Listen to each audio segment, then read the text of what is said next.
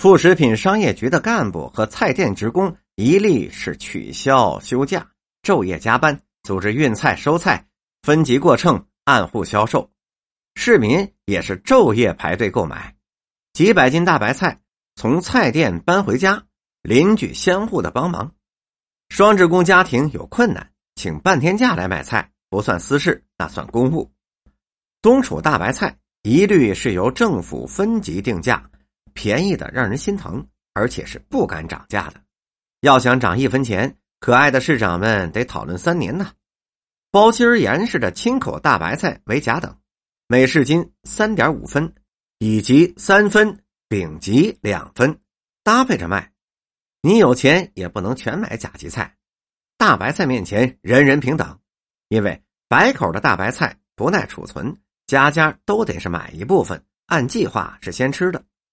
储存大白菜有一整套的科学方法，不会不算北京人。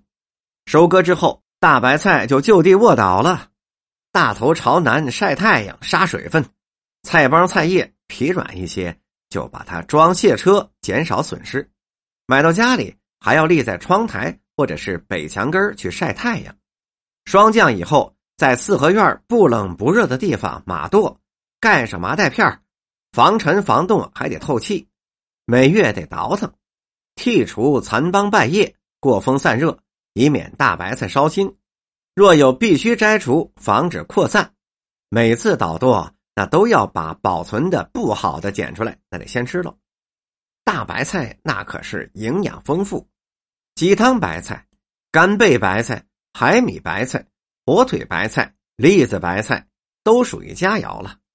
芥末墩儿、菜包、风味食品。醋溜白菜、大白菜、虾皮白菜、凉拌白菜、熬白菜、烩酸菜、白菜馅饺子、包子、菜团子，那是家常饭菜，大陆货。大白菜那是一宝啊，这是跟北京人的血肉相连的。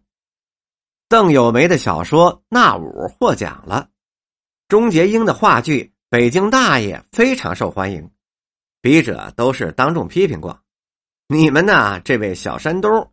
你这个小老广吃了我们北京五十多年的大白菜，还要写文章挖苦我们北京人，真是忘恩负义，也愧对这菜农啊！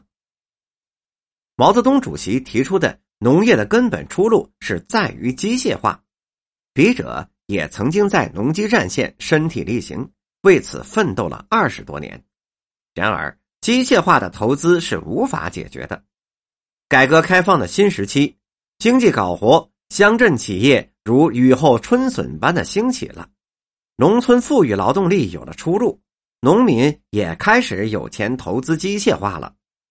转眼四十年过去了，北京人也许忘了那百万大军下乡扒麦子的壮举，如今仍需是龙口夺粮，田间却看不见人了，倒是电视里能看见到联合收割机成群结队的在公路上跑。解说员会告诉你，数以万计的大型联合收割机提前南下，按照不同地区的麦熟期，有计划、有组织的由南到北逐步收割，收尽了江汉平原，再收华北平原。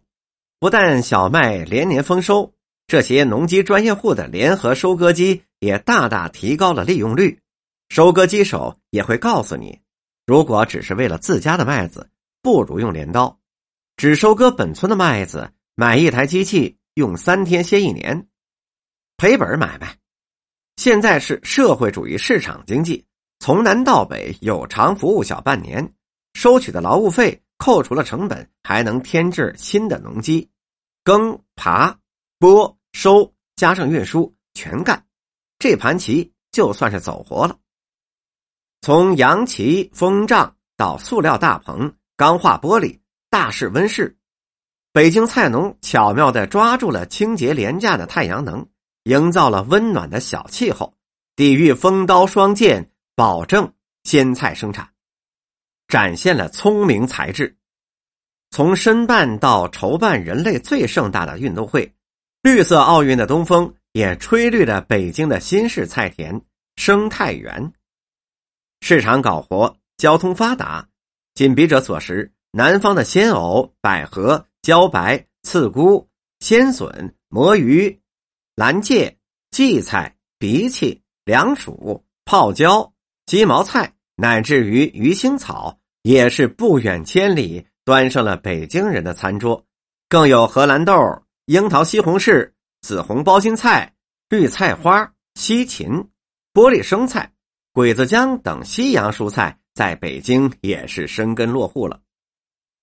还有稀罕物，生态园的玻璃温室里是无土栽培的高价多层水生蔬菜，地面又长着很多百斤以上的美洲大倭瓜，充分利用空间，立体生产。有丈八长的蛇豆，也有枝蔓伸展数十平米的西红柿树，一棵树上结出了几千个西红柿。众多大如篮球场、足球场的钢架玻璃温室。由电脑自动控制温度、湿度和光照，合理配给营养液，真的是实现了四季常青、无污染鲜菜均衡上市。三十年河东，三十年河西，北京啊，百万人下兴扒麦子，百万人冬储大白菜，怎么就变成了双休日百万人郊游吃农家饭，又亲手采摘新鲜的瓜果蔬菜了呢？